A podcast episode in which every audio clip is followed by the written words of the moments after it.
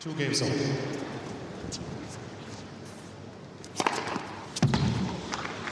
Fifteen love.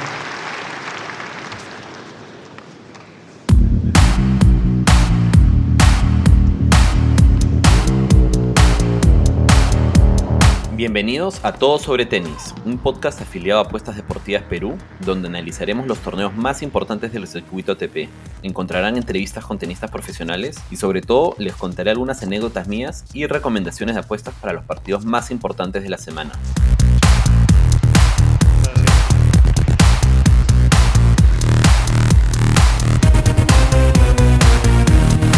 Hola Bianca, ¿qué tal? Gracias, gracias de nuevo por, por aceptar esta pequeña entrevista, por, por la rápida respuesta también. No, gracias a ti por la invitación. Feliz de, de hablar de tenis. Sí, de, de hecho, como te comenté cuando te escribí, hace algunos meses empezamos, empecé, bueno, esta, como esta aventura un poco que se llama Todo sobre tenis, está ligado a, a un canal que tenía antes, eh, bueno, que tengo, perdón, también en Instagram y, que me hizo meterme mucho el tema de tenis. Yo lo he jugado siempre, lo he visto siempre también.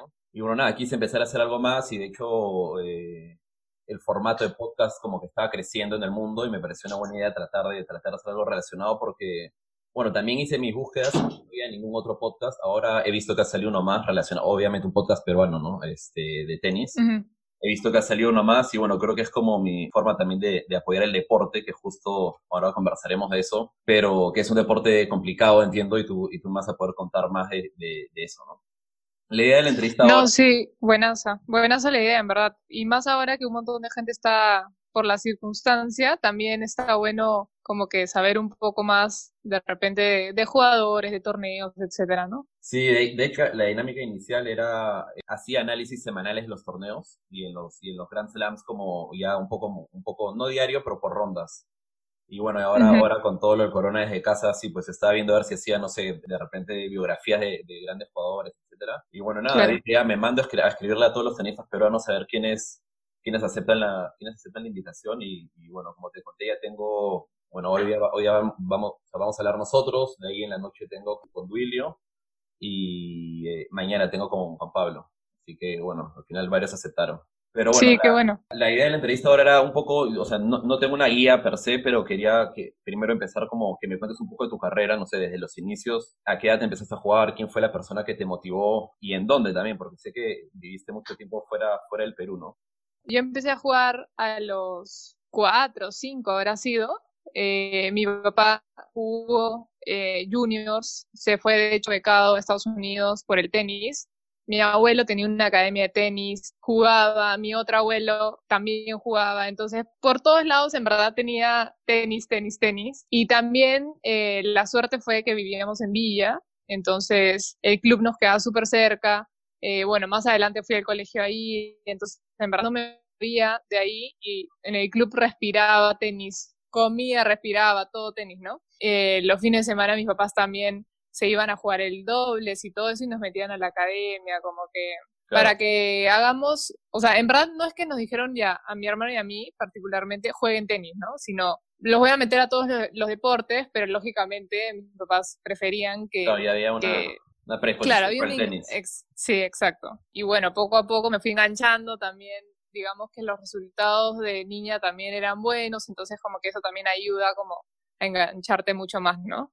Y como a qué edad empezaste, o sea, de, de, desde niña, como a qué edad empezaste ya a tomártelo más en serio, ¿no? Porque me imagino que al inicio es como, como muchísimos, yo también estuve en academias desde niño y claro, obviamente me encantaba, iba, etcétera, pero, pero no, no sé si en, en qué momento como que te fuiste dando cuenta que, que de repente esto se iba poniendo un poco más serio, ¿no? Eh, me acuerdo que a los ocho jugaba antes de nacionales incentivos o algo así. Ya. Y había un grupo de villa de varias chicas, entonces las mamás ya las metemos, las metemos, entonces nos llevaba una, nos llevaba otra.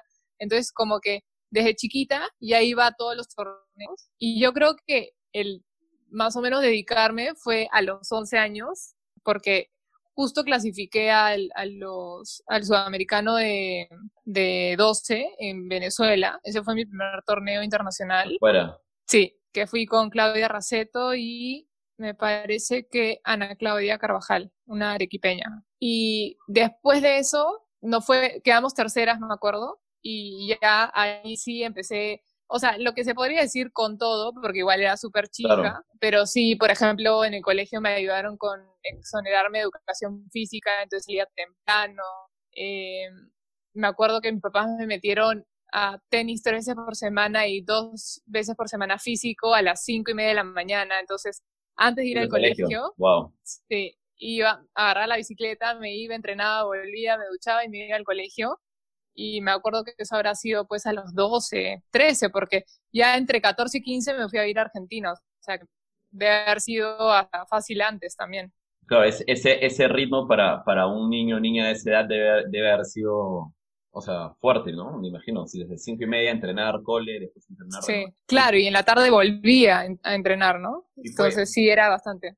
O sea, dirías que fue ese torneo afuera como representando ya al, al, al Perú el que un poco eh, sí. las ganas, por decirlo así. Sí, sí, definitivamente, porque de niño, pues, no sé, a uno le gusta el viaje, ¿no? O sea, cuando te ibas con tu familia, todo. Y me di cuenta, pues, que con el tenis también podía viajar. O sea, Venezuela no hubiese ido probablemente en la vida, eh, y menos a los 12 años, 11, 12. Entonces dije, bueno, o sea, obviamente me gustaba el tenis, no es que ah, lo hice por viajar, ¿no? Pero dije, como que... Un adicional. Sí, Claro, exacto. Entonces, sí, ahí empezó. Te fuiste después a Argentina, me imagino que obviamente para, para entrenar y como para darle más fuerza a la carrera, ¿elegiste Argentina por alguna razón? O sea, sé que obviamente Argentina es como potencia dentro de Sudamérica en tenis, pero ¿cómo así, cómo así decidieron Argentina? ¿Cómo así?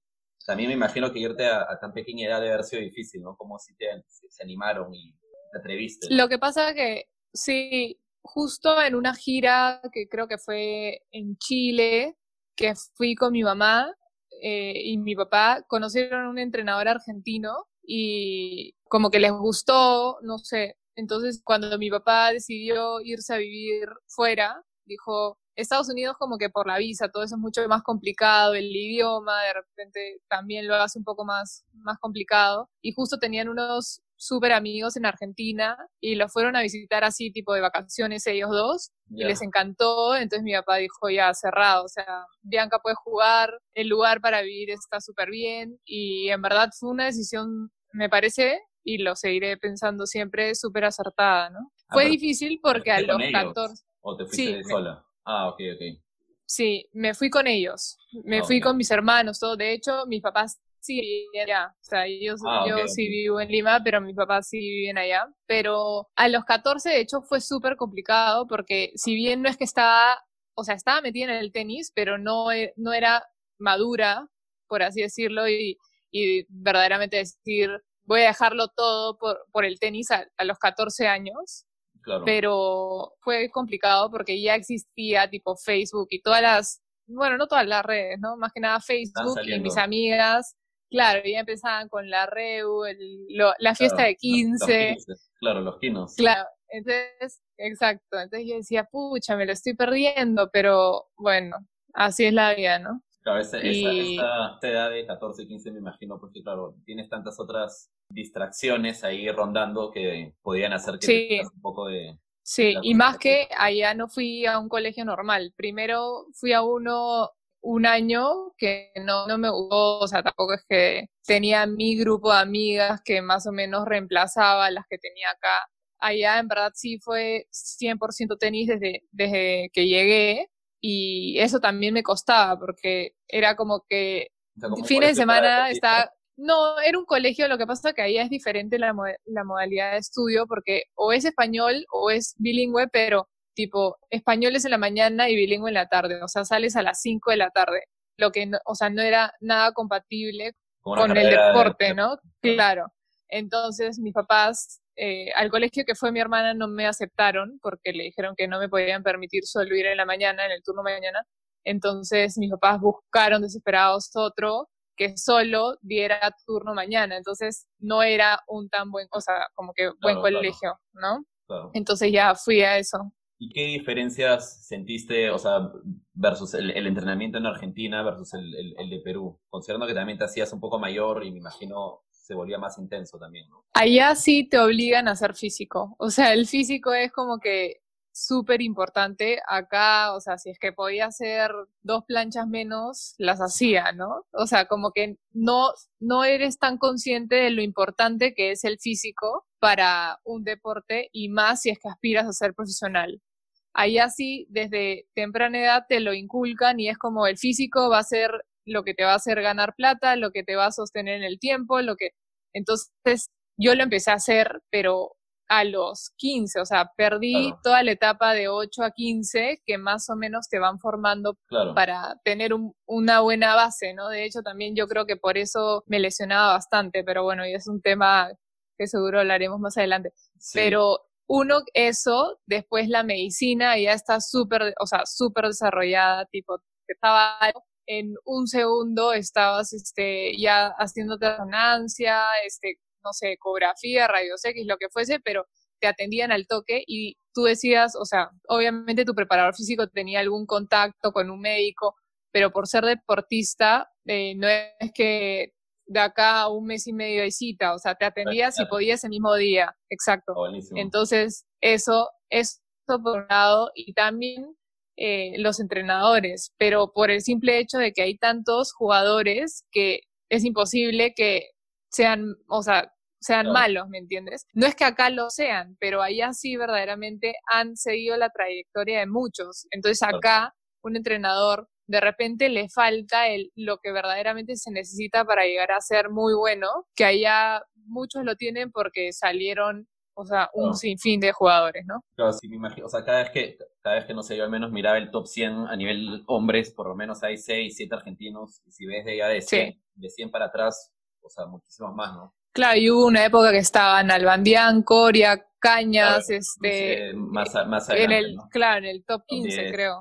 Sí, top, sí. Y en esa época y a esa edad ya el tema, no sé, como mental o, o, de comida, de nutrición, eh, ya entraba eh, como parte de tu, de tu entrenamiento o, o, esto vino después o todavía no se reforzaba tanto en esa época? Bueno, de hecho, cuando llegué a Argentina fui a una academia. Entonces, y, o sea, obviamente era lo tomaban diferente, como que era distinto, pero seguía siendo una academia. Entonces, entre los 14 y 16 que empecé a entrenar sola, no es que fue un relajo, pero sí, o sea, era como que un poquito más relajado. Ya cuando empecé a entrenar sola, ahí sí ya psicólogo, es nutricionista, porque también en general los deportistas se fijan mucho en, las medicinas, entonces tenías que tener un médico como que de cabecera para, no sé, me duele la uña, ¿puedo tomar esto? Sí, ya no. entonces tienes todo un equipo, sí, o sea, todos los jugadores, así no sean top 100,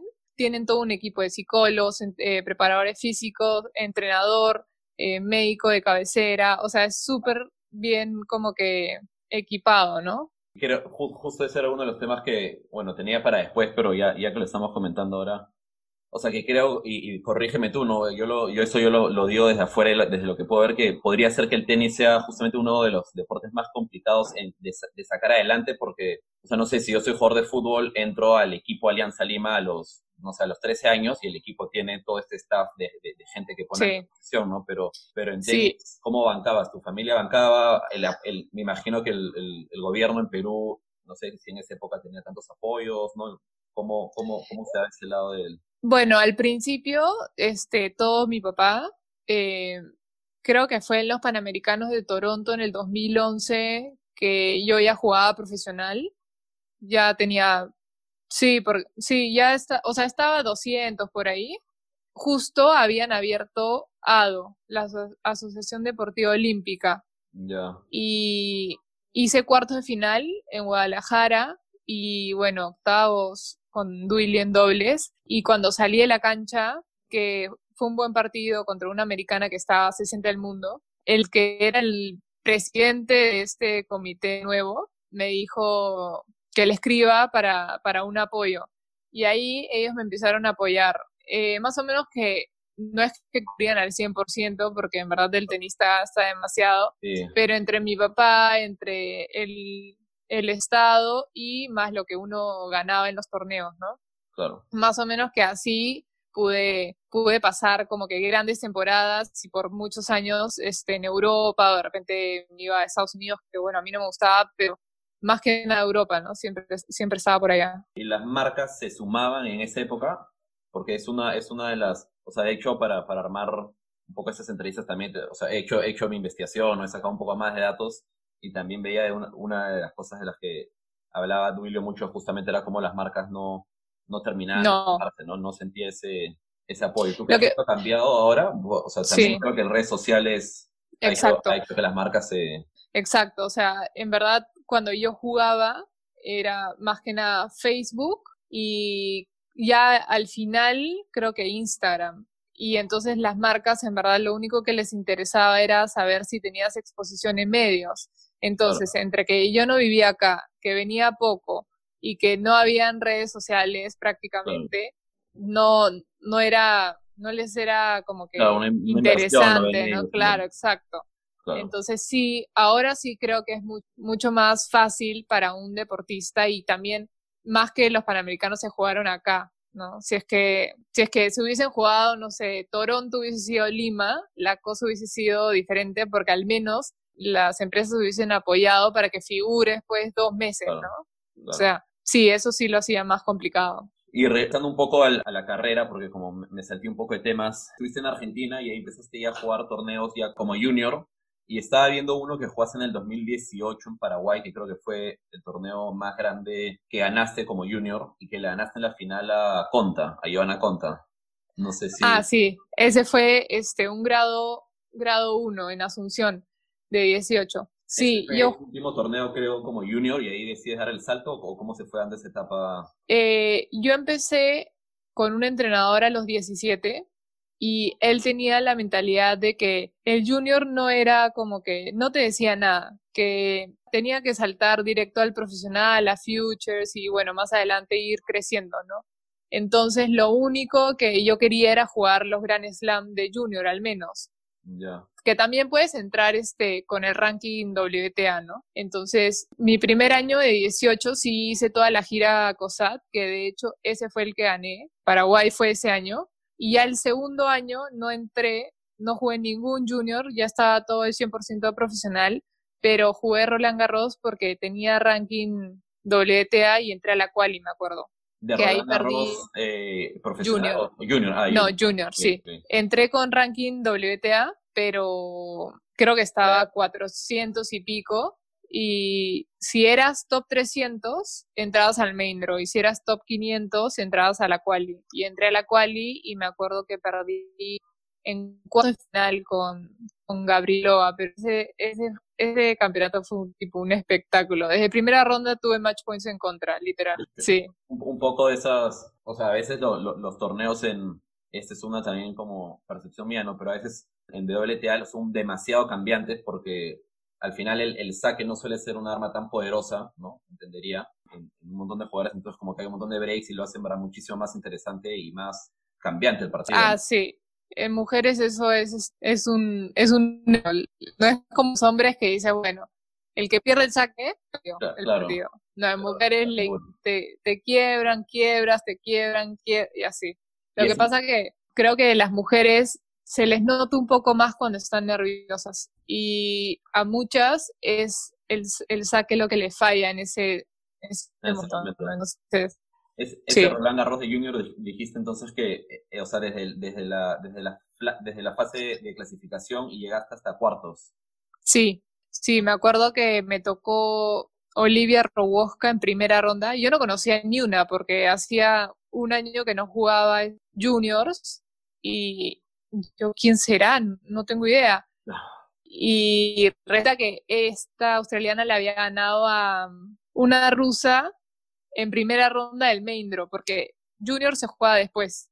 Sí, sí. Junior se juega en la segunda semana del, del, main draw. Ella, había jugado el main draw y después había pasado. Claro, la, claro, le habían dado wildcard porque era como que la mejor australiana de, de juniors y eso hacen bastante para que después eh, le den wildcard, no sé, a Estados Unidos. Sí, a una francesa en Australia, ¿no? Sí, he visto, he visto mucho esa modalidad. Sí, entonces este, le dieron wildcard y le ganó a una, o sea, no te voy a decir top 15, pero sí era buena. Y yo me quedé como, pucha, ya fui. Claro. Y, hubo como siete match points. Que salvaste. Y al final, sí, y ahí Wow. gané. Y en segunda me acuerdo que me tocó Tom Lanovic, que sigue jugando. Sí, sí. También, ella tuvo dos match points nomás. Ya está, No, está mejorando. Sí. Y de ahí creo que le gané a Orma Echea. Ese fue el único partido que gané fácil, salvo las qualis también, la quali también. Y de ahí perdí con Gabrilova, que también ha sido súper buena en profesional, que perdí en el tercero, pero ya no podía más con el más. Entre la presión, entre el desgaste de, de la quali, bueno, no era, o sea, tipo la acumulación, ¿no? No es que Justo, justo eso te iba a preguntar, o sea, ¿y cómo te sientes después de un partido en el que has salvado siete match points o tres match points? Debe ser, o sea, por un lado debe ser como, uff, pero por el otro lado es, Claro. tengo un- una nueva batalla mañana y, y tengo que olvidarme Sí. de esto, o cómo, cómo lo, lo afrontas? Bueno, lo que pasa es que en verdad yo siempre pensaba que el partido nunca estaba definido. O sea, podía ir ganando 6-0, 5-1 y podían volteármelo o podía ser viceversa. Entonces, digamos que sí, por un lado dices, uff, pero también como que todo puede pasar. O sea, Claro. y en, o sea, mi entrenador siempre me decía, hasta que no, hasta que no lees la mano, tipo, no ha terminado. O sea, así vayas 6-0, 5-0 abajo, ganas un punto y grítalo también, porque nunca sabes. Claro, es Eh. full, full mentalidad. Y de hecho he visto, o sea, vi como que el, el listado de partidos y he visto que tú has tenido varios 6-0 a favor, ¿no? Fed Cup vi algunos eh, y en algunos torneos también. Lo cual, Sí. yo, yo- lo cual yo decía, pucha, si ya, voy- si ya voy ganando tan holgado, le dejaré siquiera un game, pero nada, hay que, No, hay que cerrar el partido. no. No, ni hablar, porque ahí te pones un poco nerviosa. La realidad es que cuando no tienes nada que perder, juegas mejor. O sea, Sí. por eso que pobre Federer, pobre Nadal y pobre todos los buenos, porque todos juegan como que con una cierta mentalidad de que no van a ganar, entonces juegan más relajados y por ahí dan la sorpresa, ¿no? Entonces, eso también, eh, sin tener tanta distancia con el contrincante, dices, pucha, me- en, en cuanto en- me pongo nerviosa, la otra persona piensa que ya, ya fue y lo juega mejor.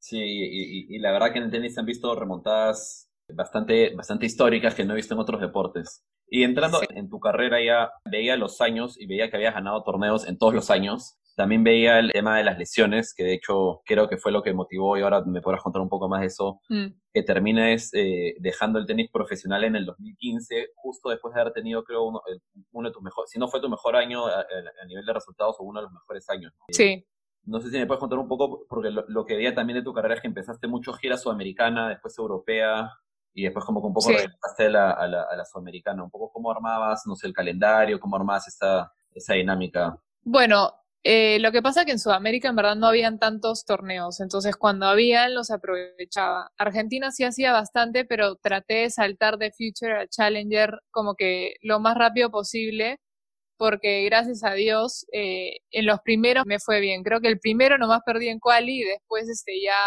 semi, gané final, entonces como que dije ya, salto, porque si no te quedas ahí, te quedas eternamente. Entonces, en Sudamérica se jugaba más a fin de año y alguno que otro a mitad de año, o a, pri- no, a principio no. Sí, entonces más o menos como que la, la segunda mitad del año, ¿no? Y Europa empezaba ya desde, desde abril, entonces este, más o menos que sí hacía algunos puntos en, acá en Sudamérica, pero en Europa también sí gané un 25.000 en Francia, en Italia creo que también gané. Sí. Eh, digamos que trataba de estar más en Europa, ¿no? Porque de hecho era más el tenis real. eh, Y, y justo, estar yendo y viniendo tampoco era tan, tan bueno, ¿no? justo eso, eso te iba a preguntar. De hecho, que el, el- o sea, los rivales son distintos, tipo de juego es distinto, porque, o sea, veía que cuando juegas por Sudamérica un poco que... te- Claro, eran las mismas. Sí, claro, juegas siempre con las mismas argentinas, no sé, o, o- o algunas paraguayas, etcétera, pero en. Europa, todos los torneos, un, un montón de Sí. jugadoras distintas.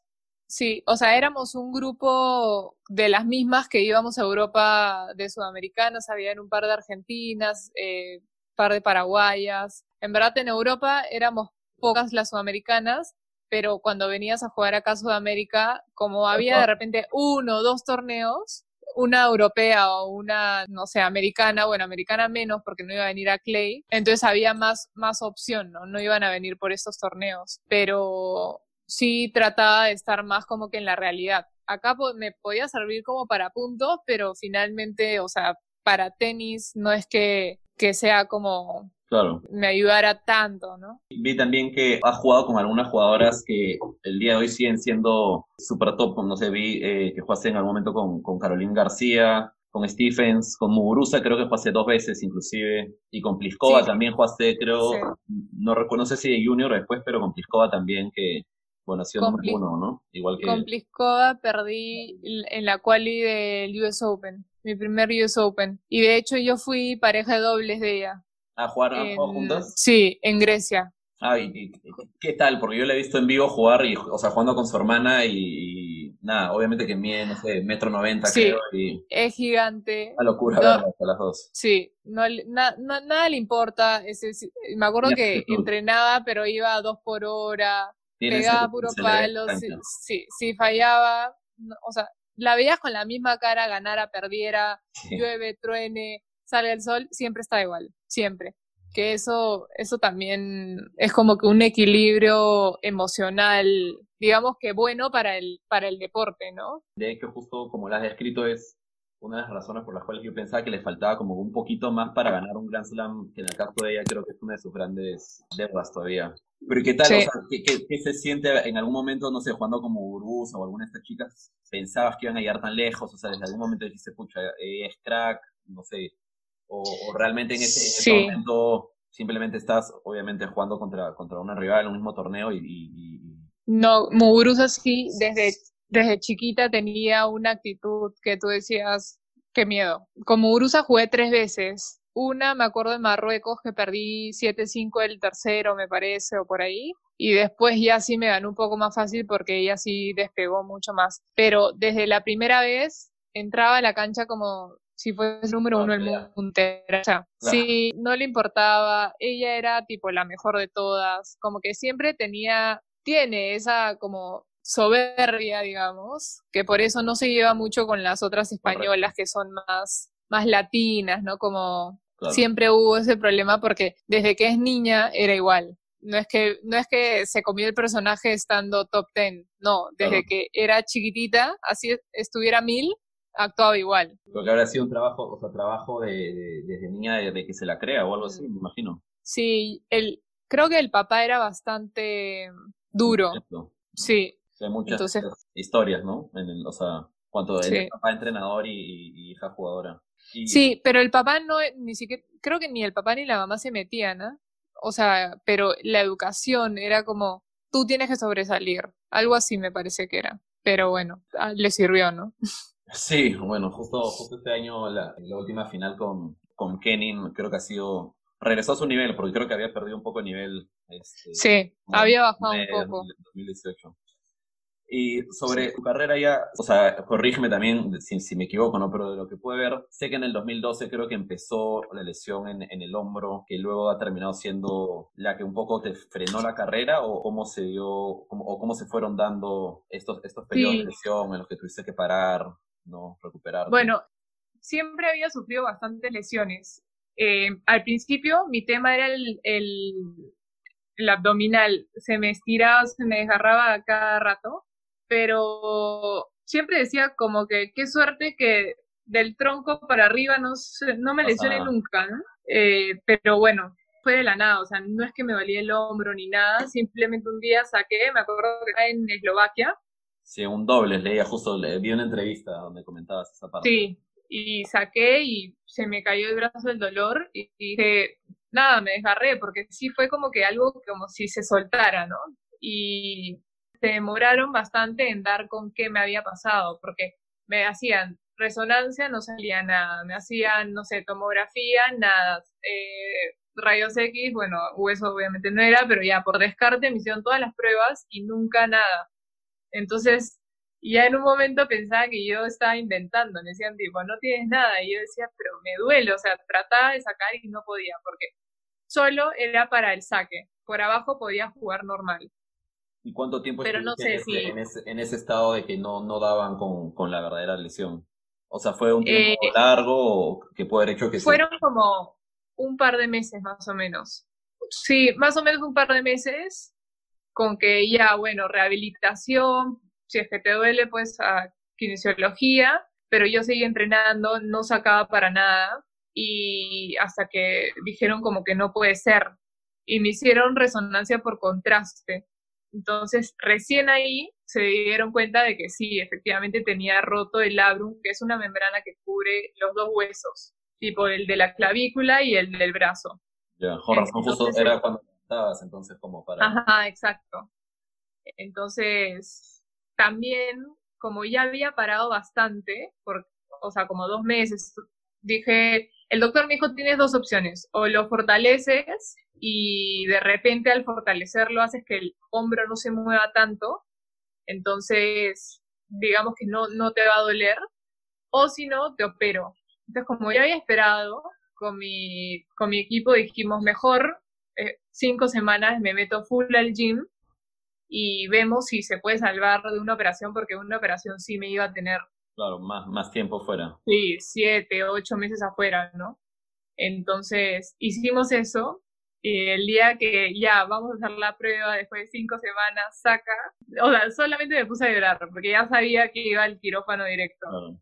Y, y nada, me operaron, entonces entre lo que me demoré en dar con lo que tenía y más la recuperación y todo eso, en verdad, creo que fue casi un año afuera del circuito.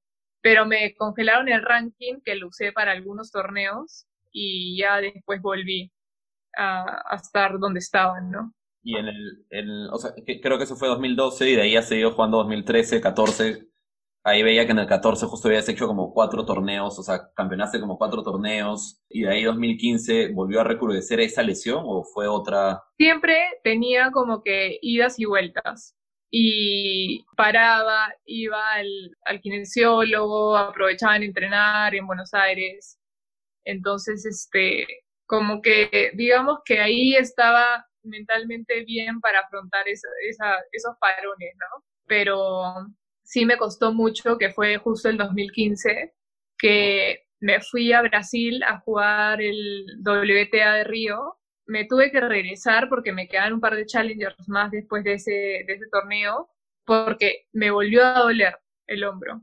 Eh, después, por primera vez iba a entrar a Roland Garros, a la quali, entonces me fui un par de semanas antes, sí, me fui un par de semanas antes a jugar otros campeonatos y en el primer, o sea, llego a Europa y a los cinco días, o sea, mi primer partido, de nuevo, el dolor. En el hombro, Entonces- siempre en el hombro. Sí, siempre. Y, mm, o sea, me inhabilitaba el saque prácticamente. Claro. Entonces ya dije, pucha, o sea, todo el esfuerzo, este, la ilusión, ¿no? Tu primer Roland Garros, sabes que tienes un handicap de la patada, eh, ya, o sea, dije, igual no lo voy a jugar porque obviamente estoy acá y Claro. es Roland Garros, pero no está, o sea, no está ni al 50% y después de Roland Garros ya cambié el pasaje y fue la gira que tenía pensado, no sé, creo que hasta fin de junio me tuve que regresar. De ahí me fui a, creo que fueron Panamericanos ese, Sí, sí, ese año, sí. 2015 fue Canadá justo, pero 2011 fue otro, otro panamericano.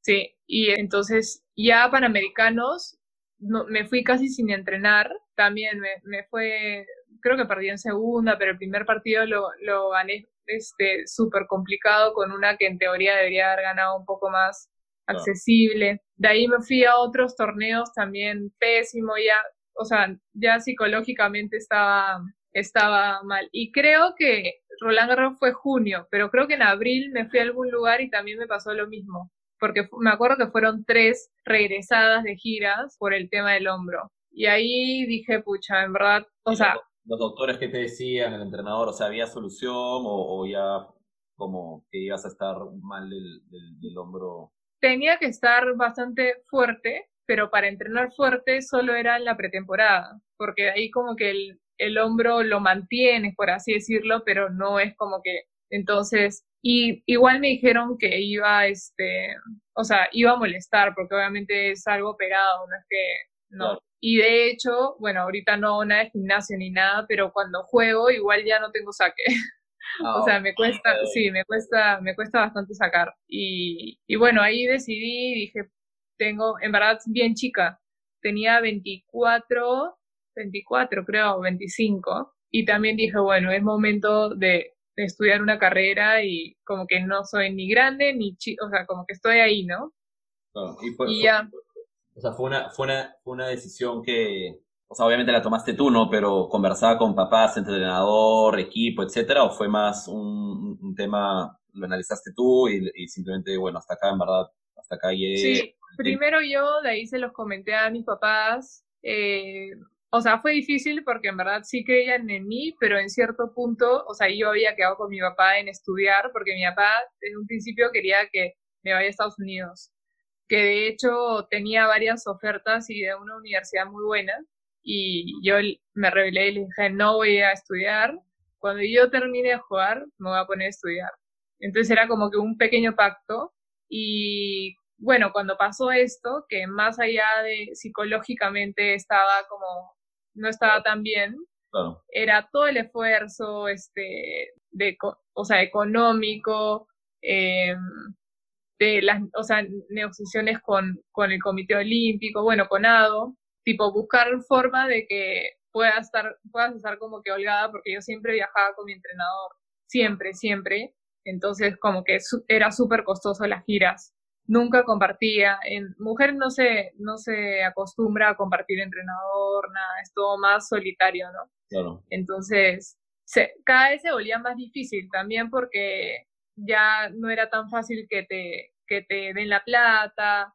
Entonces, ya eran un montón de cosas, o sea, ya estaba cuesta, cuesta arriba mal y, y dije, bueno, creo que, que es momento, pero tampoco es que me fui al 100%, o sea, como que no estaba segura, como que dije voy, voy a darme un tiempo y ver qué, ver qué onda.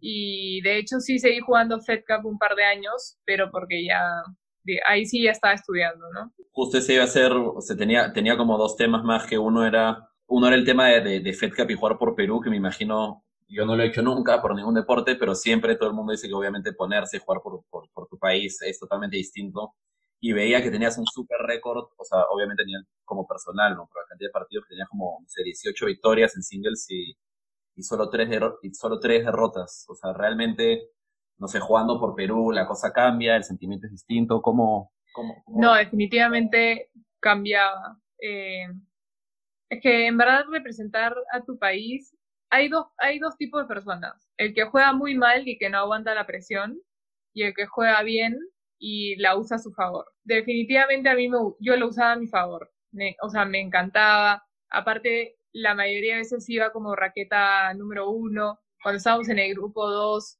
las otras jugadoras, eh, digamos que eran más o menos, entonces ya era como que 1-0 asegurado, ¿no? A mí dobles nunca me gustó jugar, así que ahí sí era más este que el punto, pero de singles era como que seguro, ¿no? Eh, pero sí, o sea, siempre jugar por Perú, desde bolivarianos o de sur, panamericanos, es que era un formato tan diferente al que estábamos acostumbrados, de todo solitario, tú, tú, tú y tú, tus puntos, tú esto, que esto era como que algo más relajado, ¿no? O sea, obviamente ibas a ganar, pero compartías cuarto, este, compartías las comidas, aparte, este, Laura fue un montón de veces como capitana, yo me llevo súper bien al día de hoy con ella, eh, la pasábamos súper bien, entonces era como que una desconexión con el circuito, pero siempre, bueno, vinculado al tenis, lógicamente, y no sé, me, me gustaba, eh, o sea, qué pena en verdad que no, no hicieron ninguna acá en Perú, porque justo después de que mi última Fed Cup, o la, dos años después, se hizo acá en Perú, y cuando yo jugué no, pero bueno, o sea, tú, tú regresaste el 2017 a jugar, creo, un par de, un par de torneos más, ¿no? Ya después de haber dejado el, el, el como el circuito profesional. Jugué dos Fed Cups. La del 16 y ah, la del 17. Sí. Ahí sí me mantenía entrenando, ¿no? Ya después, entre que el trabajo, las prácticas, los estudios, ya. Justo ese iba a ser como la, las últimas preguntas que tenía esta promesa que le hiciste a tu papá de estudiar, ¿qué estudiaste? Ahora, ¿a, a, qué se dedica Bianca Boto? ¿Qué está haciendo? ¿Cuáles son sus planes ahora que ha dejado el tenis? O sea, eh, jugarlo, ¿no? Me imagino que igual te vas a mantener cercana, ¿no? Al, al, al deporte. Sí, sí, me, me, encanta verlo en la tele, como que sigo las noticias, sigo al, a los peruanos. No lo juego mucho por, porque en verdad no, entre que el tráfico, el club que queda lejos, eh, no sé, como que sí me desvinculé bastante después de que, de que dejé la última Fed Cup, porque ya como que también te saturas, ¿no? Porque mucha gente como que lo ama, pero cuando es tu trabajo es completamente diferente, ¿no? Entonces me dediqué a los estudios, de hecho estudio periodismo, me falta un año y empecé a practicar, entonces ya el tiempo era nulo prácticamente y ahora, bueno, estoy en, clases todavía y tengo eh, dos negocios propios, ¿no? O sea, tampoco quiero ser periodista, me gusta escribir y todo, me gusta el deporte, pero eh, me gusta también el, el, emprendimiento. Chévere. ¿Y qué? Y la, la, última que tenía, no sé si nos puedes dejar una, una anécdota así, no sé, algún torneo con alguna jugadora, así algo, así un, una caleta que no todo el mundo, que no todo el mundo sepa a, a Duilio después. Me acuerdo que ese sudamericano de 12 años, Duilio también iba, iba en nombres Gianmarco Vélez y Rodrigo Sánchez. íbamos en esa época en esta aerolínea que se llamaba Aeropostal. Ya. O, sea, olvídate, pues hace mil años. Y no sé por qué a Duilio le abrieron la maleta o sea, le robaron y le dejaron solo una zapatilla, o sea, una, solo una. claro. no más, ni siquiera un par. pero, claro, no un par, una.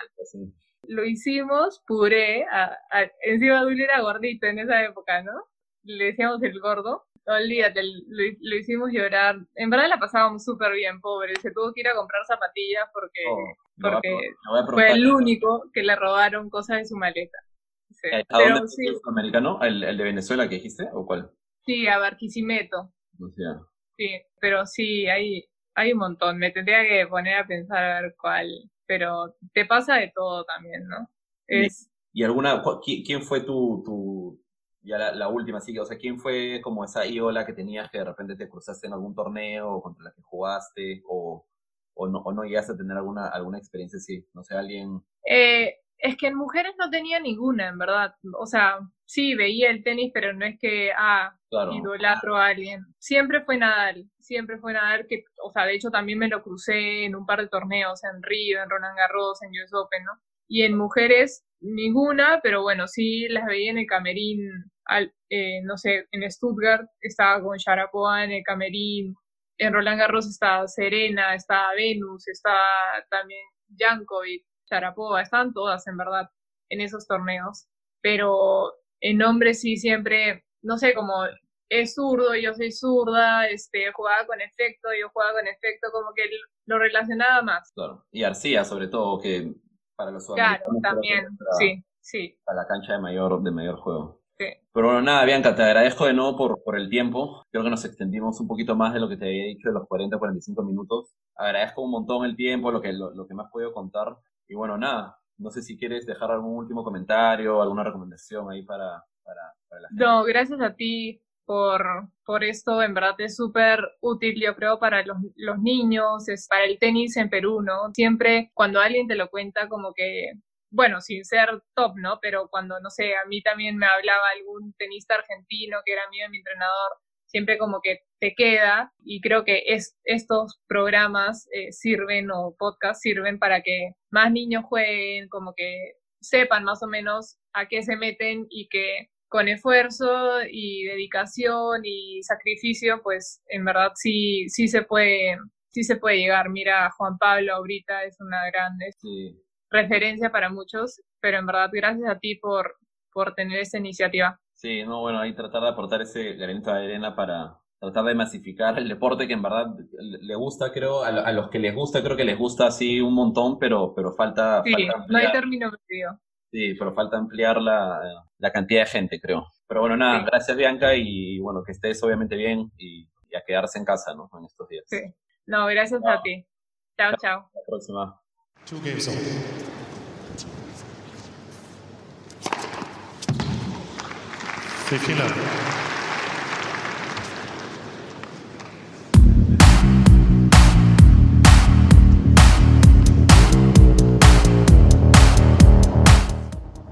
Gracias a todos por llegar hasta el final y escuchar este capítulo de Todo sobre Tenis. No se olviden de suscribirse en Spotify y Apple Podcast y sobre todo seguirnos en Instagram y recomendarnos a todos sus amigos.